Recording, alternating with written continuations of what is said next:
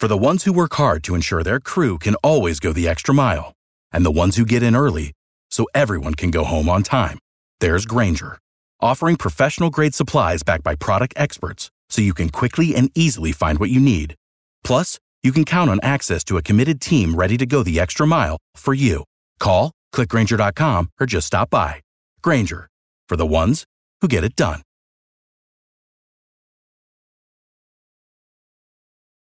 Every team, every topic, everywhere. This is Believe.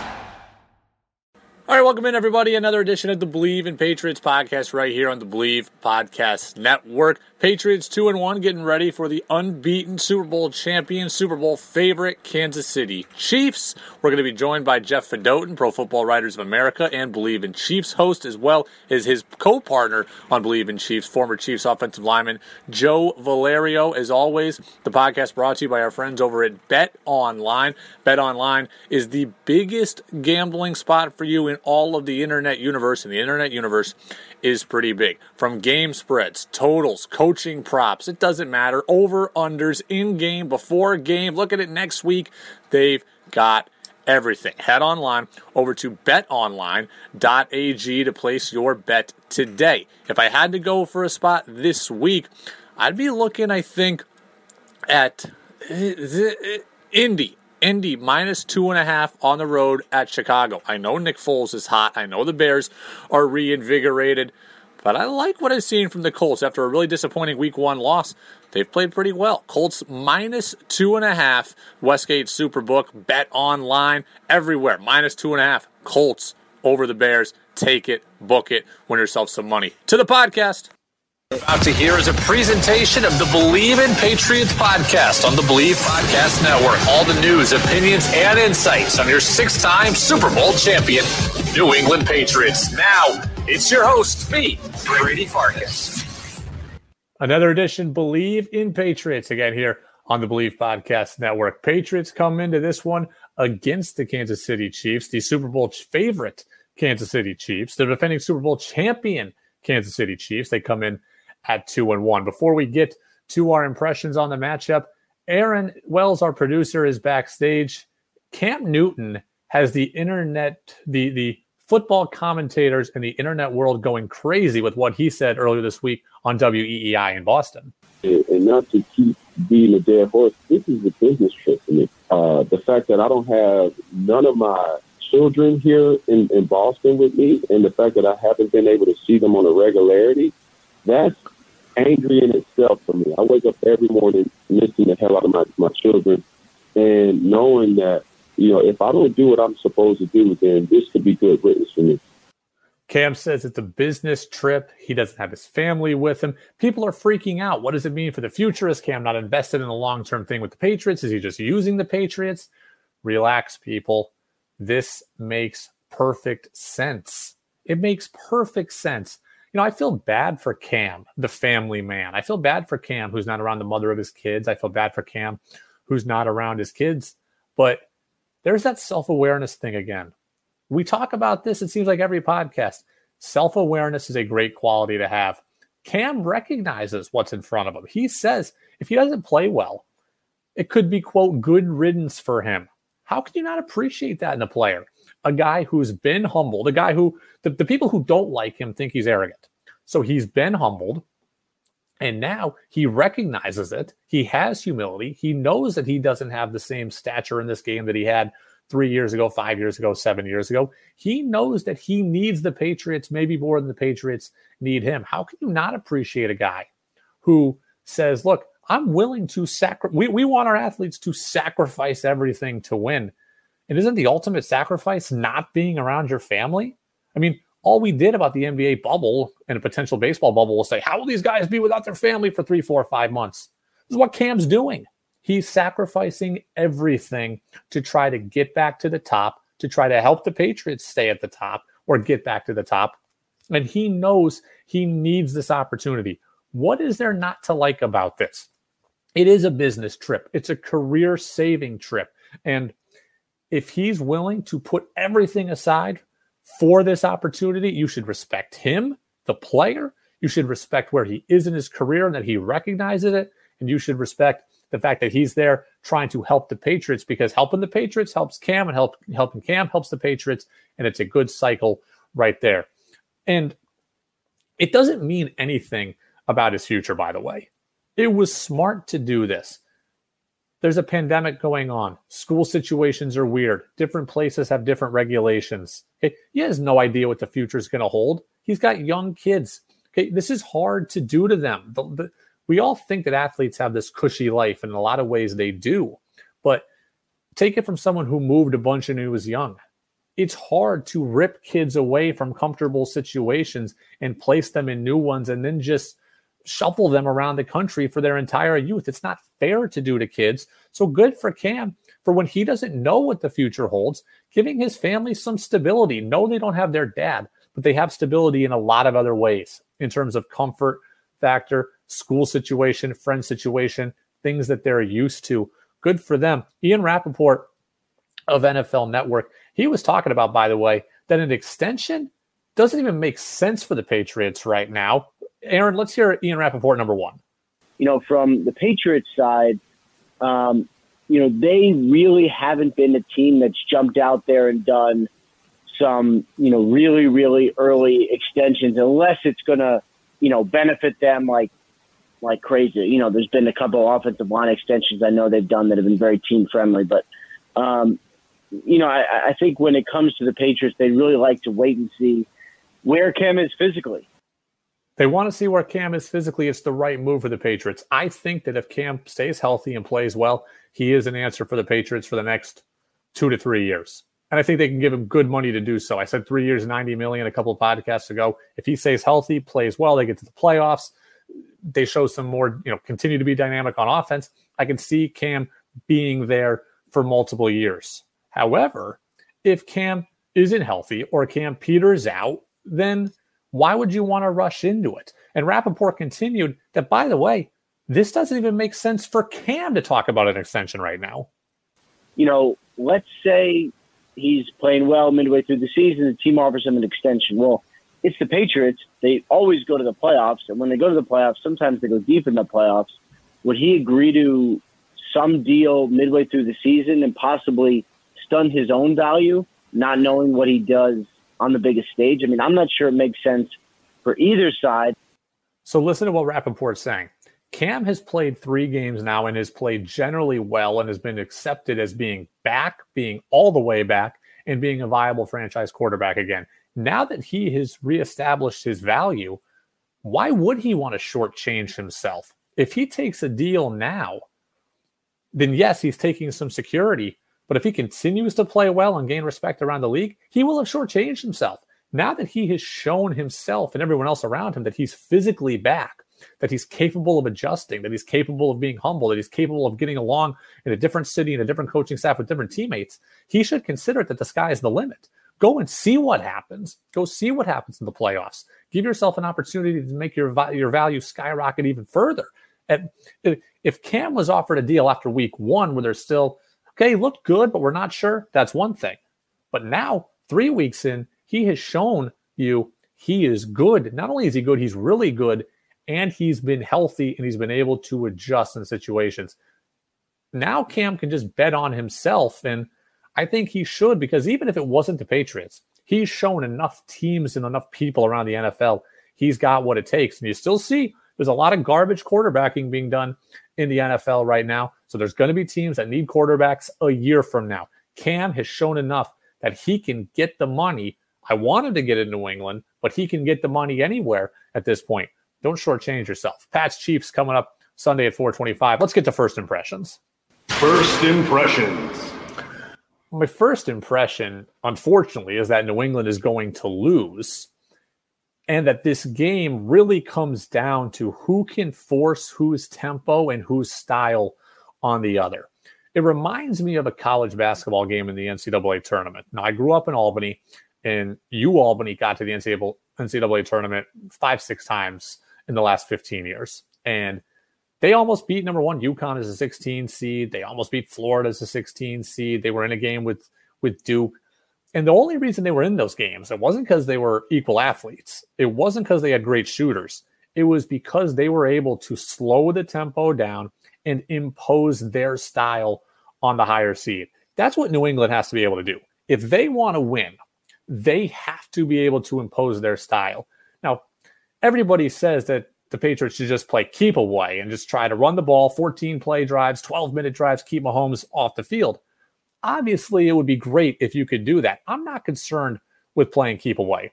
I'm concerned with frustrating the Chiefs, converting third down and two, not converting fourth and inches, forcing them into a rare three and out.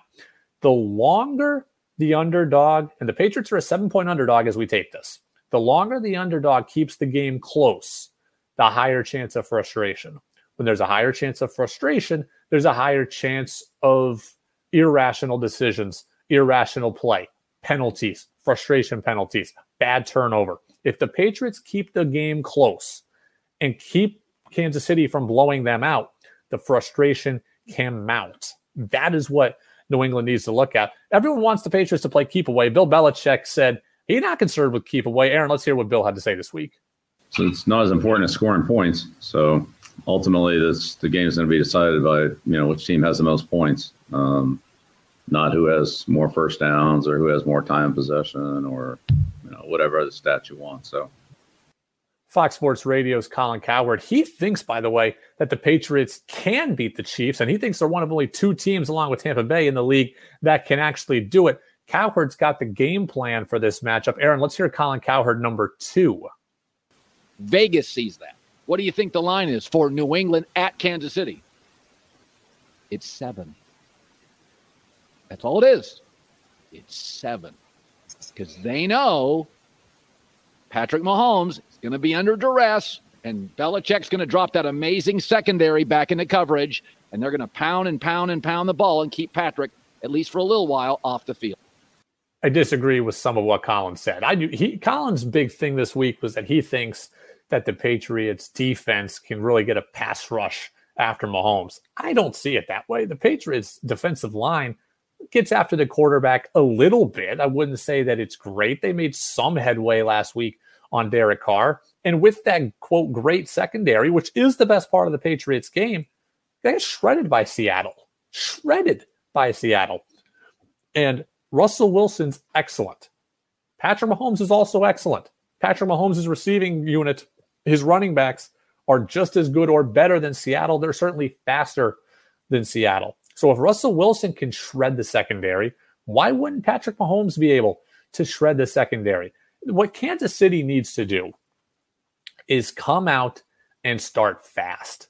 We talk about, again, imposing your style on the other team, imposing your will on the other team, imposing your tempo on the other team.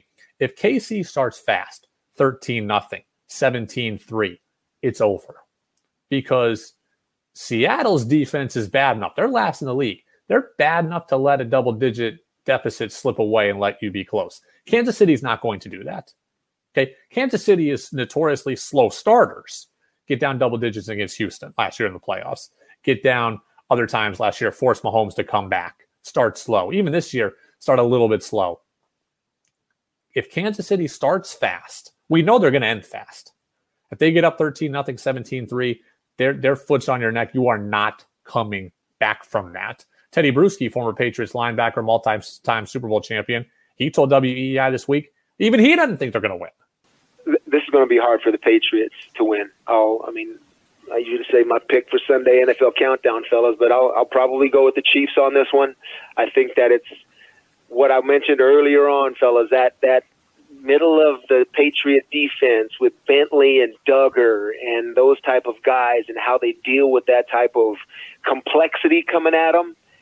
And then all of a sudden you got Sherman in the red area with a wonder with a under underhanded throw. It's going to be real tough for him. I also want to bring in our producer now, Aaron Wells, to talk to him about this because Aaron now Bruschi says he thinks that they're going to lose. I think they're going to lose also. I also think there's going to be a bit of gamesmanship here from Belichick. And I want your opinion on this because Belichick has shown, obviously, that he's a good enough coach to stop any offense. We saw him beat the greatest show on turf. We saw him a couple years ago take Sean McVay out of his element and beat the Rams in the Super Bowl. He has proven he can stop an offense like this. I don't think he's going to show everything here against the Chiefs offensively or defensively. I don't think he's going to go into this game and punt it But I also don't think that he's going to sit here and throw the kitchen sink at him because he might need the kitchen sink again in January.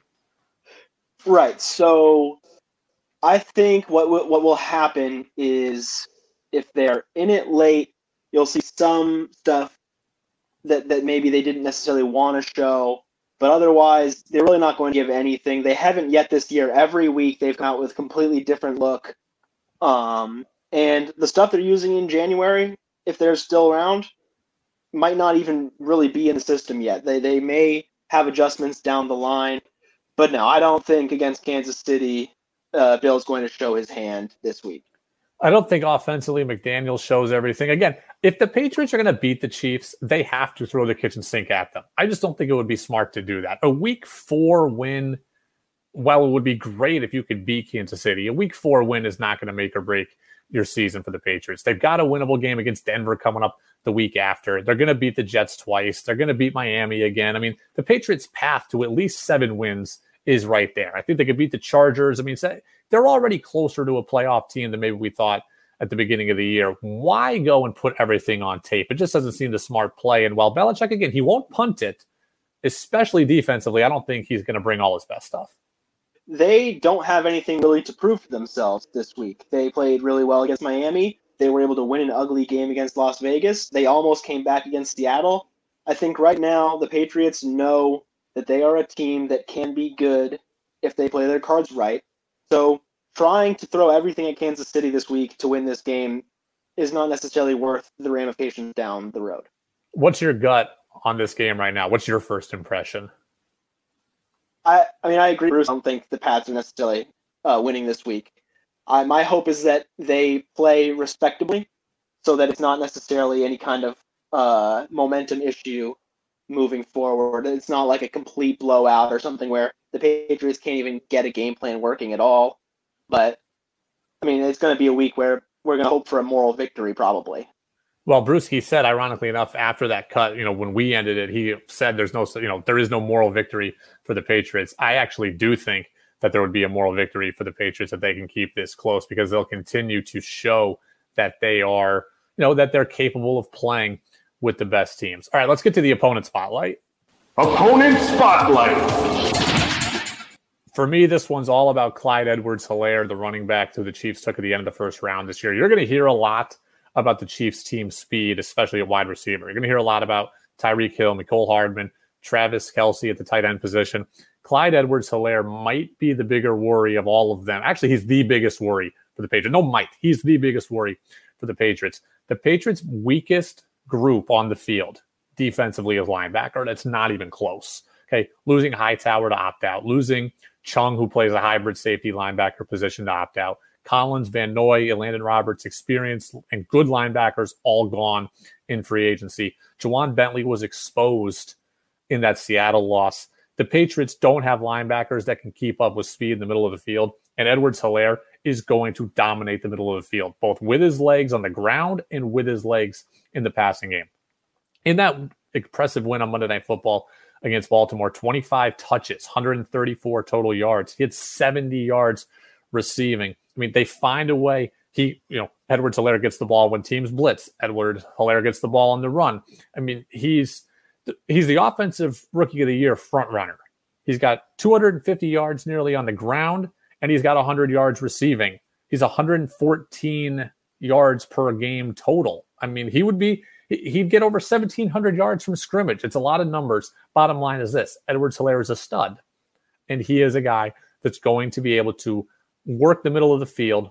And if he gets past, if, if he's running and he gets past the, the front line there, the front four, he's going to be running all day into the secondary because the linebackers are by far the weakest group of this Patriots defense. If you're telling me that this guy's going to get 1,700 yards total from scrimmage, you're talking elite player category there, like elite production there, in an offense of an offense full of elite producers. He's going to be right at the top as the most dangerous weapons. Look for Clyde Edwards. So if the Patriots take away Kelce or try to take away Hill, Edwards Helaire is going to be even more open and he's going to do some real damage. All right, let's get to our guests. I want to go out to the Believe in Chiefs guys, including Joe Valerio. So Joe Valerio played uh, a bunch of years in the NFL. He was a former second round draft pick. He was Mike Vrabel before there was Mike Vrabel. So let's get to the Believe in Chief guys. All right, now I want to welcome in our guests, Jeff Fedotin and Joe Valerio. They're hosts of the Believe in Chiefs podcast. Jeff, I believe, is a voting member of the Pro Football Writers of America. Am I, do I have that correct? That is correct. Thanks okay. for having me, Brady. Appreciate it. And Joe is a former Chiefs offensive lineman, former second round draft pick, catcher of touchdowns, Joe Valerio. oh, every lineman's dream. Every lineman's dream, Brady, just like Eric Fisher last week. four touchdowns and four career catches. You were Vrabel before Vrabel, I was just saying. I was Cris Carter before Cris Carter was Cris Carter. All he does is catch I touchdowns. Only catch touchdowns. I, and I only had 193 to go to catch Jerry Rice. So I was on I was on my way. They just, you know, cut my career too short.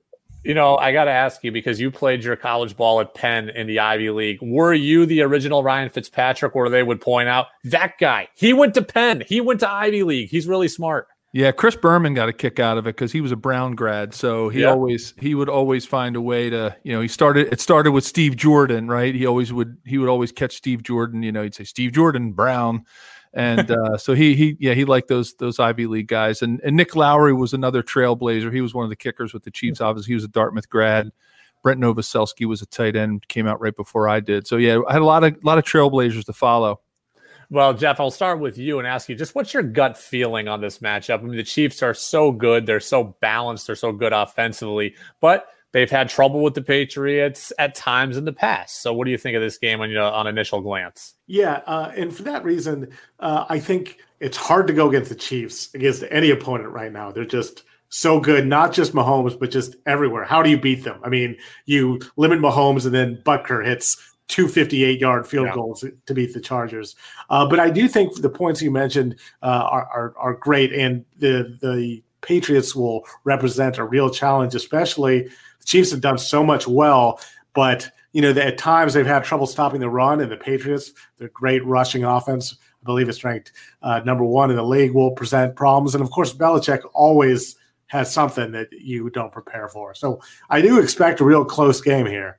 Jeff, I'll stay with you again on that thought. How about the the play calling of Andy Reid? Because we saw Kansas City go in on opening day a couple years ago with Alex Smith and win by 15 against uh, uh, uh, against Bill Belichick's defense. We've seen them go into Foxborough and put up a ton of points, even though there was a game they blew a couple of years ago. What is it about Andy Reid's play calling that makes it so good, that makes him so creative? I mean, they pull plays from anywhere and everywhere. They're so good. Everyone remembers the uh, goal line play in the Super Bowl that they pulled from the 1948 Rose Bowl. Uh, yeah. just he's just kind of like a mad scientist, and the the stuff they did against Baltimore was incredible. Not only we mentioned the Eric Fisher going Joe Valerio like catching the touchdown pass, the tackle eligible play, but then the underhand shovel to uh, the fullback Anthony Sherman going through a vacated hole. Um, and that one was actually one they tried against the Patriots in 2018, and it, it didn't work. So if anyone's as uh, good at snuffing sniffing these out, it's it's certainly the Patriots and Bill Belichick. Joe, you played early to mid 90s in Kansas City and then later with the Rams. Did you ever go up against a Belichick defense when he was in Cleveland? Um, we played the Browns, I want to say, what, 1991 or two my rookie year. I got to be honest, Brady. I'm not sure if Belichick was the D coordinator at that point because that was you know that was just a very short time after Marty left right Cleveland to come to Kansas City. So it's hard to remember if if I did. I'd have to I'd have to look that up. But look, anybody who plays against a Belichick defense is going to go be going against a well well oiled machine and a, and a well taught team. And you know, I think that's the thing that you know, going back to what Jeff was talking about, Andy Reid and that question, and having watched him for so long in Philadelphia, you know, growing up here and living in here, living here most of my adult life, other than my six years in Kansas City, is what Andy Reid does, just like Coach Belichick does. I think what they do is they build they build their playbook around their talent and their players' skills and abilities rather than vice versa. You know, rather than just, okay, I've got a playbook, I'm going to go out and try to find the right player to fit my playbook. And I think that's what I think both of those coaches do. And that's why the, you know, the Patriots are NFL royalty, right? I mean, there's a championship DNA that Bill Belichick has instilled. And I don't care how many people are left. And, you know, if you want to talk about the people that are here and not here uh, with New England, they have championship DNA. And that means something in the NFL uh, when you're going up against the Chiefs this week. do we as fans make too much of the short week theory? I mean, everybody wants to point and say, hey, the Chiefs are better, but the Patriots have an extra day to prepare, and the Chiefs had the short week and they played on Monday Night Football. Is that a real thing? Today's environment, absolutely not. You know, I would say 20 years ago, yes, it meant something because the way that teams prepared then, you know, where you had your very schedule, okay, we're going to do Monday film, Tuesday's the day off to get the rest. Wednesday, hard day, full scrimmage, all out. Thursday, half scrimmage, you know, get a lot of special team stuff in, but you're still hitting, you're still doing your goal line stuff, you're still going relatively live. Friday, light day, Saturday, travel. Like it was very scary. Today, these players, it's so mental. Um, and these players are so fine tuned coming into the season um, physically that I, I, I think that is kind of gone out the wayside because I don't think anybody's hitting during the week anymore. It's all mental, yeah. right? It's all timing and everything. So that extra day, I don't think it means as much today as it did 20, 25 years ago. Jeff, I've seen this happen many times in baseball, right? Guy is on a rookie contract. He's an elite base stealer. He runs around, steals 40, 50 bases. Then, boom, signs a big contract, and the team doesn't run anymore because they don't want him breaking a finger. They don't want him getting stepped on, breaking an ankle slide in a second. Mahomes signs a deal worth half a billion dollars. Has the offense changed at all to keep him safer? Are, are they playing different than they played when he was on a cheap deal? Uh, I don't. I don't th- think at all. In fact, if if anything, for the first couple games, especially against the Chargers, uh, there were some actually pressure issues. They did a great job their offensive line against the Ravens. Didn't allow a sack, which is kind of an overlooked statistic and why they were able to beat uh, so soundly a very good Ravens team. But they're they were getting a lot of pressure and a lot of hits on Mahomes. Um, so yeah, they they haven't changed that at all he's doing a terrific job of getting the ball out quickly. So I don't think that's going to be too much of an issue, but I don't think it's anything uh, contract related. They, you know, a- at all. Jeff Fedotin, Pro Football Writers of America, Believe in Chiefs podcast with the answer to that question. Now, Joe Valerio, former Chiefs offensive lineman. Matthew Slater, the Patriots, said this team has no weaknesses. Now, maybe that's just players speak mm-hmm. because they don't want to give bulletin board material, but is there a weakness or a hole to exploit on this Chiefs team? Yeah, I think I think their secondary still with the injuries, with the lack of you know uh, veteran experience, got some younger players in there. I think that if they if Bill Belichick's going to try to expose one thing, he's going to go after the secondary and he's going to complement that with you know the run. I, th- I think the Chiefs still struggle a little bit against the run. And and you know, you'd think with the defensive line they've put together, they'd they'd be a little bit stronger. They've they've shored up some holes at linebacker, but I think it's first it's he's going to attack the defensive backfield, and then he's going to see what he can expose there, and then he's going to run the ball and he's always had great teams that can run the ball. He's always had well coached offensive lines that can shield, get in front, open holes. You know, he never had, you know, a couple times he's had the, one of those star running backs, but he's always done it by a little bit by committee. But he just knows how to expose, uh, you know, the weaknesses. Offensively, I, I don't think they do. I think their offensive line is playing really well. They made a good pickup with Remmers in the offseason to cover for Wiley's injury. I, I think I think offensively there really isn't a weak spot. I think their exposure is definitely on the defense, and he's going to have to score to, points to, follow, to win. To, to, follow up on Joe's point, um, cornerback is really interesting to watch because they lost a good player last year. Kendall Fuller signed with the yeah. Washington football team in the offseason. And then another guy who's going to get some time, Alex Brown, tore his ACL. Then Bashaud Breeland, who had a really good game against the Patriots last year, def- deflected that last uh, second uh, pass to Edelman that could have uh, yep. tied the game. Uh, also had an interception. He's on a four game suspension. And then Charvarius Ward broke his hand. Ward's back now, but L'Jarius Sneed, who is a rookie and playing great, he already had two picks, uh, broke his collarbone. So they're cornerback, they're very thin. Uh, Rashad Fenton's been playing well, but that's a very thin, perhaps danger area that they mm-hmm. potentially could exploit.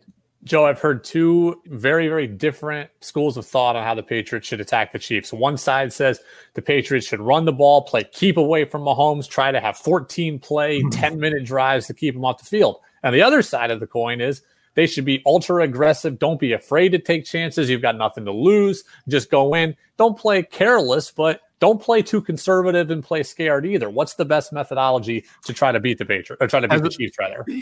As a former player, I want I want to go into this game and I want my coach, right? I want Coach Belichick. I put myself in the Patriots uh, seat. I'm in I'm in their uniform right now, wearing the blue and red. I want him to go with our strengths. I want him to expose their weaknesses with our strengths, and I want him to play his game. I don't I don't think Coach Belichick needs to do anything differently other than continue to coach the way he coaches, expose the weaknesses and I think he goes for it. I, I, think he just he uses a game plan that's going to be a combination of those things. I think he's going to have to run the ball to expose some of the weaknesses they have in the run game. I think he's going to have to, like Jeff said, I'm going to go right with Jeff. He's going to attack those corners, whether it's play action or whether it's you know trying to stretch the field both vertically and horizontally to expose either man-to-man coverage or how well they can they can gel in in zone coverage. So I think he's I think he's first going to I think he's going to go right after them with the pass. I think he's going to attack them, attack, mm. pass, pass, pass, get Cam, get that gun, you know, fired up, and then and then he's going to try to run the ball to take it to put him off guard. And then and then he's going to kind of see where it goes from there. What did he have the most success with coming out of the halftime? And I think he'll be that's exactly what he's going to do. Jeff, a, a, little while ago, I kind of compared this to a college basketball NCAA tournament game where you see the 16 seed playing the one seed. And to me, those games are all about which team can impose their style on the other team more. Like, I think the Chiefs need to come out fast and try to make this a track meet because they will win a track meet. I think that the Patriots, on the other hand, I don't think they need to take the air out of the ball and be ultra conservative, but I think their strengths are running the football. And I think the longer they can frustrate the Chiefs and keep it close, then the later, the, the better the chance maybe for a Chiefs mistake at the end of the game. Do you see tempo as being a huge part of this game? Totally. And and you made great points. And when you were on our show, Believe in Chiefs, you made a great point that like the Patriots aren't great at necessarily coming back from behind. That's not really how their uh, team, their offense is designed this year. So yeah, slow, grind it out. That's with occasion, like Joe said, to mix it up, some big plays here and there. But yeah, if you get into a, a track meet, that's that's not the type of game that that's going to favor the Patriots. Absolutely. Jeff, it hasn't been the case as much this year, but we saw it in the Chargers game, and then last year we saw it in the playoffs multiple times. Why have the Chiefs had a propensity to start slow? Because if if it's if they start slow and the Pats are up ten nothing, well, they might not give Mahomes a chance to come back. You know, it's interesting. That's been a thing throughout the playoffs last year um, and, and throughout last season that uh, I think sometimes Mahomes, as great as it can be, can be a little off early. And if you look statistically, the quarter to look out to look at is really the second quarter. They just that's where they always blew up against that the Raiders they had 28 points last year, yeah. um, and they had that in a lot of games, including against the Ravens. They uh, that's really when they blew the game open. You look at the rest of the quarters was pretty even. So for whatever reason, uh, that second quarter is really when it's it's rolling all cylinders. So that's that's the key quarter for the Patriots to really clamp down on. I, th- I think Brady. I was. I'm sorry. I just want to dovetail what Jeff was saying. I think their playbook's too big. I, I, really do. Yeah. I think it's yeah. too big, and I think I think it takes them a little while to figure it out. I think they have too many plays. I, I, you know, it's not like the old days where you know you had you know 20 plays in the playbook and you figured it out. You scripted your first 10 you know, Eric Bieniemy and Andy Reid have a giant playbook. They even talked about it this week, right? Would they call that play hot sausage or something? Yeah, the, the Sherman, yeah, right. so you know, they, they've just. I think it's it just takes them a little bit of time to figure out what's working because they have too many plays to pick from. That's my opinion. That's that's really interesting, Joe. I could see that too. You know, Joe, I want to ask you this as a question for an offensive lineman. We, we, as fans who don't know any better, just assume that all offensive lineman positions are interchangeable. If you can play left guard, you can play left tackle, you can play center. Joe Thuney last week for the Patriots, he moved over to center in replacement of David Andrews, who's on IR now. And I don't know that we gave him enough credit for that or the broadcast gave enough credit. How hard is it to slide over, even if it's just one spot, but to move a position on the offensive line? Well, I know some of my center friends are going to tell me they're going to yell at me. Tim Grunhard, you know, was longtime starting center, a good friend of mine, played with in Kansas City, and, and there's a lot of great centers out there. Center's the easiest position to move into, other than the snapping, okay? Because that's that takes a little bit of a skill that you have to, especially if you have a, a heavy gun team, right, where you got to do shotgun. But center, from an actual playing the position, it's easier to move from the outside to the inside because you've got bumpers, you've got guardrails, okay? So when you're either doing slide protection or you're doing doing zone blocking, you've always got somebody on your on, you know on on your right or left to help you out, right? I think so it's a lot easier to go from the outside to the inside because when you go from the when you go from outside inside to outside and you're playing out in space, against the Frank Clarks of the world. I go back to my era, the Derrick Thomases of the world, the Chris Dolemans of the world, the Leslie O'Neals, who can do all kinds of things out in space. When you get out there, that's a whole nother skill set than when you're inside guard to guard guard center guard and you got those bumpers on you um, so i think it's a little, a little it's it's i'm not taking anything away from people that go back into the inside it's just a little it's a little easier to go in from a not losing the game perspective, right? You're not going to lose the game. You can lose the game if you have a center or a guard that has to go out and play left tackle. You can lose a game. That can cost you one. And Brady Noby is better than and, and a perfect question for Joe. Joe is Mr. Versatility. He started at every single position on the offensive line during Chiefs days. So is that he's the expert at this. Well, I thank you for that, Jeff. But I'll tell you what what is hard these days for those guys on the interior that it got a little bit harder as I was playing and it's gotten harder is the size and athletic ability of those interior tackles. Holy cow. I mean, today, I got to be honest, I think I'd much rather go against it's going to sound crazy, Derrick Thomas type player or a Frank Clark. I, I personally, with my skill set, I'd rather go against one of those guys than an Aaron Donald. He's just he's he's too big, he's too strong, he's too fast, he's too everything. he's a one man wrecking machine. So like I, I think there is some definite different skill sets. You got to be a little more stouter when you play inside now on the interior because of those types of players that they that they're sticking in it. You know, at, they're even playing like JJ Watt a little bit more at yeah. defensive tackle because it's so hard to it's so hard to block those stout guys. I want to wrap up with you guys on this. Joe, last question for you. It's a different situation. Kind it's a different situation because he was a more established Super Bowl champion than Cam is, who hasn't won. But you saw Joe Montana at the end of his career come play for Kansas City, the franchise legend, discarded franchise legend who goes to the new team, similar with Cam in Carolina now to New England. What was what's the motivation level like for that guy who gets discarded as a legendary status in one place and comes to a new place. What is Cam feeling right now? Because you saw it firsthand. He, he wants to show the doubters. He wants to show the people that maybe he was in the wrong situation, maybe he had the wrong coaching, maybe they had the wrong playbook. He's gonna he's gonna try to show fans and himself, most importantly, and his teammates that he is in the right spot and that the coaches are going to take advantage. They wanted him, they brought him in, and he, you know, Bill Belichick is going to he's going to give him all of the uh, the playbook that that fits his strengths, and that's what Bill Belichick is great at, and that's what he's going to do. He's going to want to prove that he can still do it because that's what the great competitors do. That's what the Cam Newtons, the Joe Montanas, the Brett Favre's, the Tom Brady's of the world. That's what they do. They they're never satisfied, and they always want to show everybody that they can still play and they still got it. And I think that's what Cam's doing right now, and I think Bill Belichick's taking advantage of it former Chiefs offensive lineman, also played with the Rams. Four touchdown receptions in his career. That was Joe Valerio, also Jeff Fedotin. They're the they're the duo of the Believe in Chiefs podcast. You can check them out every week on the Believe Podcast Network. It was a lot of fun, guys. Uh, my prediction on the game is 31-20 Chiefs. I got to assume you got the Chiefs winning also. I, I, think Jeff's going to go with it because he went against us last week.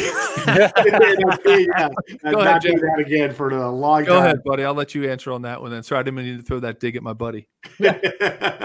well deserved. Yeah, so I'm going uh, the same like 30 27 Chiefs. I actually think Patriots with Belichick and the Patriots strong rushing offense, they're going to keep this close, but hard to go against the Chiefs. They're just they had very few weaknesses and really firing on all cylinders last week.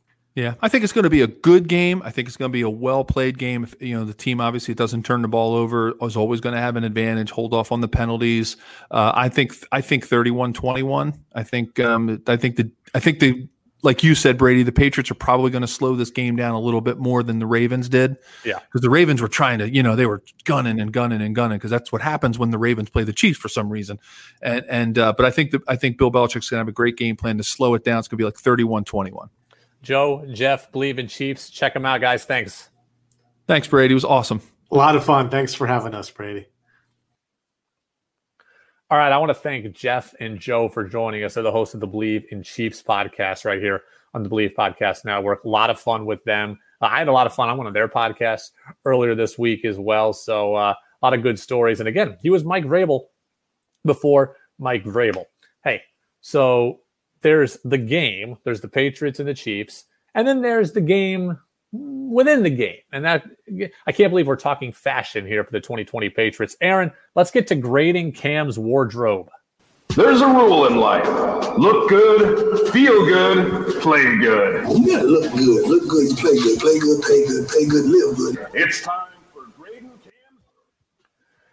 All right, Aaron. So remind me here. Cam went in with the what was this? The gray look with the purple hat and the the kind of purplish undershirt. What was is that the look here we had this week?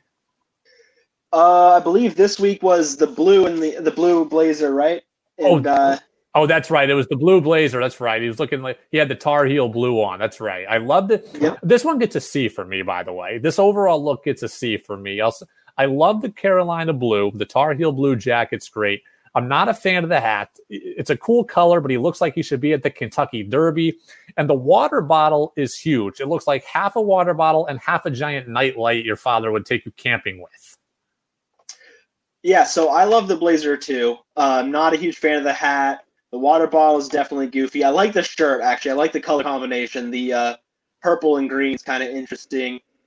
I agree with you on the pants. One of the things I think is is problematic about this outfit is the vest underneath. It's really wide cut and it starts really low. It doesn't. It, it just looks wrong. I, I, everything about it to me looks wrong. I, the blazer I like. I can't get past the hat and I can't get past the water bottle. The water bottle is ridiculous. I expect the thing to have a bulb on it and you to be able to turn a little lever there in the middle of it and it's going to light up like a Christmas tree. I can't get I can't get past the water bottle. It looks like it looks like what your mom sends you to a youth game with and the thing is just filled with ice and you're going to have orange slices afterwards. It looks like it might have soup in it. Like it might be a thermos. Yes, it looks like a thermos. that is what Cam's water bottle looks like. All right, let's end the pod. Let's get to uh, random Patriots Twitter takes. The internet is a weird place. Where'd you hear that? The internet. And you believed it? Yeah, I can't put anything on the internet that isn't true. Where'd you hear that? The internet. Now it's crazy Patriots Twitter takes. Doesn't anyone notice this? I feel like I'm taking crazy pills. Random Patriots Twitter takes. This one is good. This one comes from somebody on the internet named DZ Do One on Twitter. He says Cam Newton sucks at throwing so bad that Bill Belichick, spelled wrong, Belichick, had to resort to just simple screens for him and the run game, laughing my ass off. So, Aaron, Cam is so bad at throwing that Bill Belichick had to resort to simple screens for him in the run game. That has nothing to do with Cam being a bad thrower. That has everything to do with the Patriots not having receivers that could separate. I mean, if the Patriots receivers can't get open, then you're not going to be able to send them down the field and allow Cam to get killed. The only way to get them open is to dump it off to the running back before the defense can get there. DZ do one. This is why he's on the, the list this week. Well, and regardless of what you've got for receivers or quarterbacks, if you can get nine yards of carry from your running backs, why would you ever stop giving the ball to the running backs? I mean, I mean, yeah, uh, there are concerns about the wide receiver corps, but I think Camden's been very good, and I think if you've got a defensive front that will give you that kind of yardage per carry, you just keep giving the ball away. You don't. You don't worry about it. Burkhead was great. White is great, and he, you know, thankfully it looks like James White's going to play this week. Michel was really, it was the best we ever saw him since his rookie year last week. So, uh, DZ do one crazy Patriots Twitter take for sure. The simple screen, you know, there's a saying if it ain't broke, don't fix it. The screen just kept working. So that's why they kept doing it. And if I don't have to try to get my bad separating receivers to try to separate, then I'm just going to keep doing what was working. You were right. Take what the defense gives you. This one was interesting. Some guy named Dane on Twitter. This one I don't think is a crazy take. This one I actually think is true. He says the Patriots seem a lot more likable with Cam Newton now as their quarterback. Aaron, I'll start with you. Do you think the Patriots are more likable now with Cam? Uh yeah. I mean, it's so I love Tom Brady and I'm not one of the Patriots fans who resents him now. Um, but I do feel like there's definitely it's a more fun atmosphere watching them play with Cam Newton's sort of body language and stuff. Like he's a he's a fun guy. He shows up in you know, powder blue blazers and and thermos style water yeah. bottles. So, um, I think that they're more likable, and part of it's Cam, but I think the bigger sense is that teams or other fans no longer view the Patriots as a huge threat. So the yes. Patriots become a cuter story when there's not a guarantee they're going to roll your team. And right, people don't hate them as much. When you when you're a team that's pegged for nine and seven, 10 and six, where things aren't going to be easy, you're kind of a more underdog story, and Cam's an underdog story in terms of his comeback from injury. I got to think that that makes you more likable, more endearing. And for the Patriot fans, the last 20 years have been set of expectations. And this year, the expectations are gone. Now, you want them to win, you want them to play well, but the expectations are largely gone. And with that becomes a freedom. And you don't look at every Sunday as as life or death. You look at every Sunday as fun. And so I think Cam being there has freed you from expectations. Brady not being there has freed you from expectations to the point where it's just a different fan experience. And I think that's welcome. I would have been furious about the Seattle game during the majority of my fan experience as a Patriot, but I was actually really happy with the outcome. So there's definitely is this this different sense of expectations. You want them to have a good showing, and if they lose to a good team, it's not as infuriating. And like you said before as well, uh, I don't think there's as much bitterness from other fan bases, which makes it more fun to be around the Patriots organization, even if it's just as a fan from a distance. Well, yeah, fans love an underdog story, and Cam is an underdog right now. He's a comeback story. So I think there is a degree of truth to that as well. Uh, my prediction for the game I got the Chiefs winning 31 to 20. I don't think it's necessarily going to be that close. Actually, I think the Patriots are going to get a garbage time score um, to make it a little more respectable. I think the Chiefs are going to cover the seven point spread. So maybe you can take that over to betonline.ag. So 31 20 Chiefs. Aaron, you got a prediction? I mean,